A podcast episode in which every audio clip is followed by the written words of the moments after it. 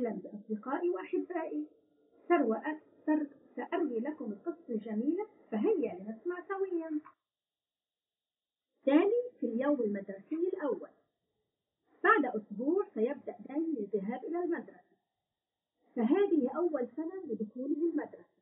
فكان فرحا وهو يشتري الاحتياجات المدرسية. الحقيبة والأقلام والألوان والدفاتر بألوانها الزاهية وكان كان ينتظره داني صحى باكرا وأسرع إلى أبيه. هيا لنذهب إلى المدرسة. استعد والديه للخروج من المنزل. فكان داني يمشي مسرعا وهو سعيد. صباح الخير يا جيران. صباح الخير يا أصدقاء. أخيرا جاء دوري للذهاب إلى المدرسة. وعند وصوله إلى المدرسة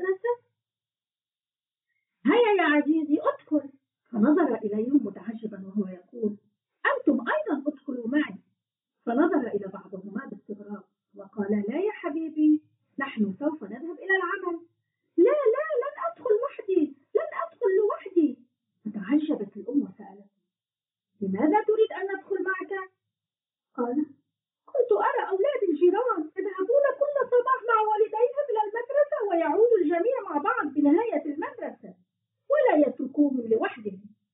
فضحك وقال لا يا عزيزي كانوا يتركونهم.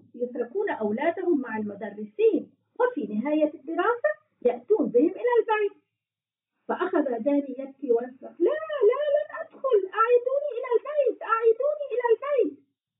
فلن أدخل إلى المدرسة. وهو متمسك بقدميهم بقدميهم. وعندئذ جاءت المعلمة وتبتسم له. هيا يا داني تعال معي. فهناك أصدقاء ينتظرونك لتلعب معهم وتتعلم أشياء كثيرة. وأمسكت بيده ودخل الجميع كل إلى فصله. لكنه طوال النهار يفكر كان يفكر متى يأتي والديه لاصطحابه إلى البيت. يوما بعد يوم تعود داني للذهاب إلى المدرسة وهو فرحا ومسرعا دائما وهو الأول للوصول إلى المدرسة.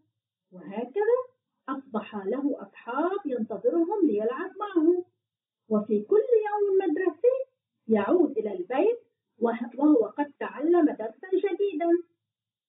فأصبح ينتظر اليوم المدرسي بشوق وإلى اللقاء في القصة القادمة. مع القصة القادمة.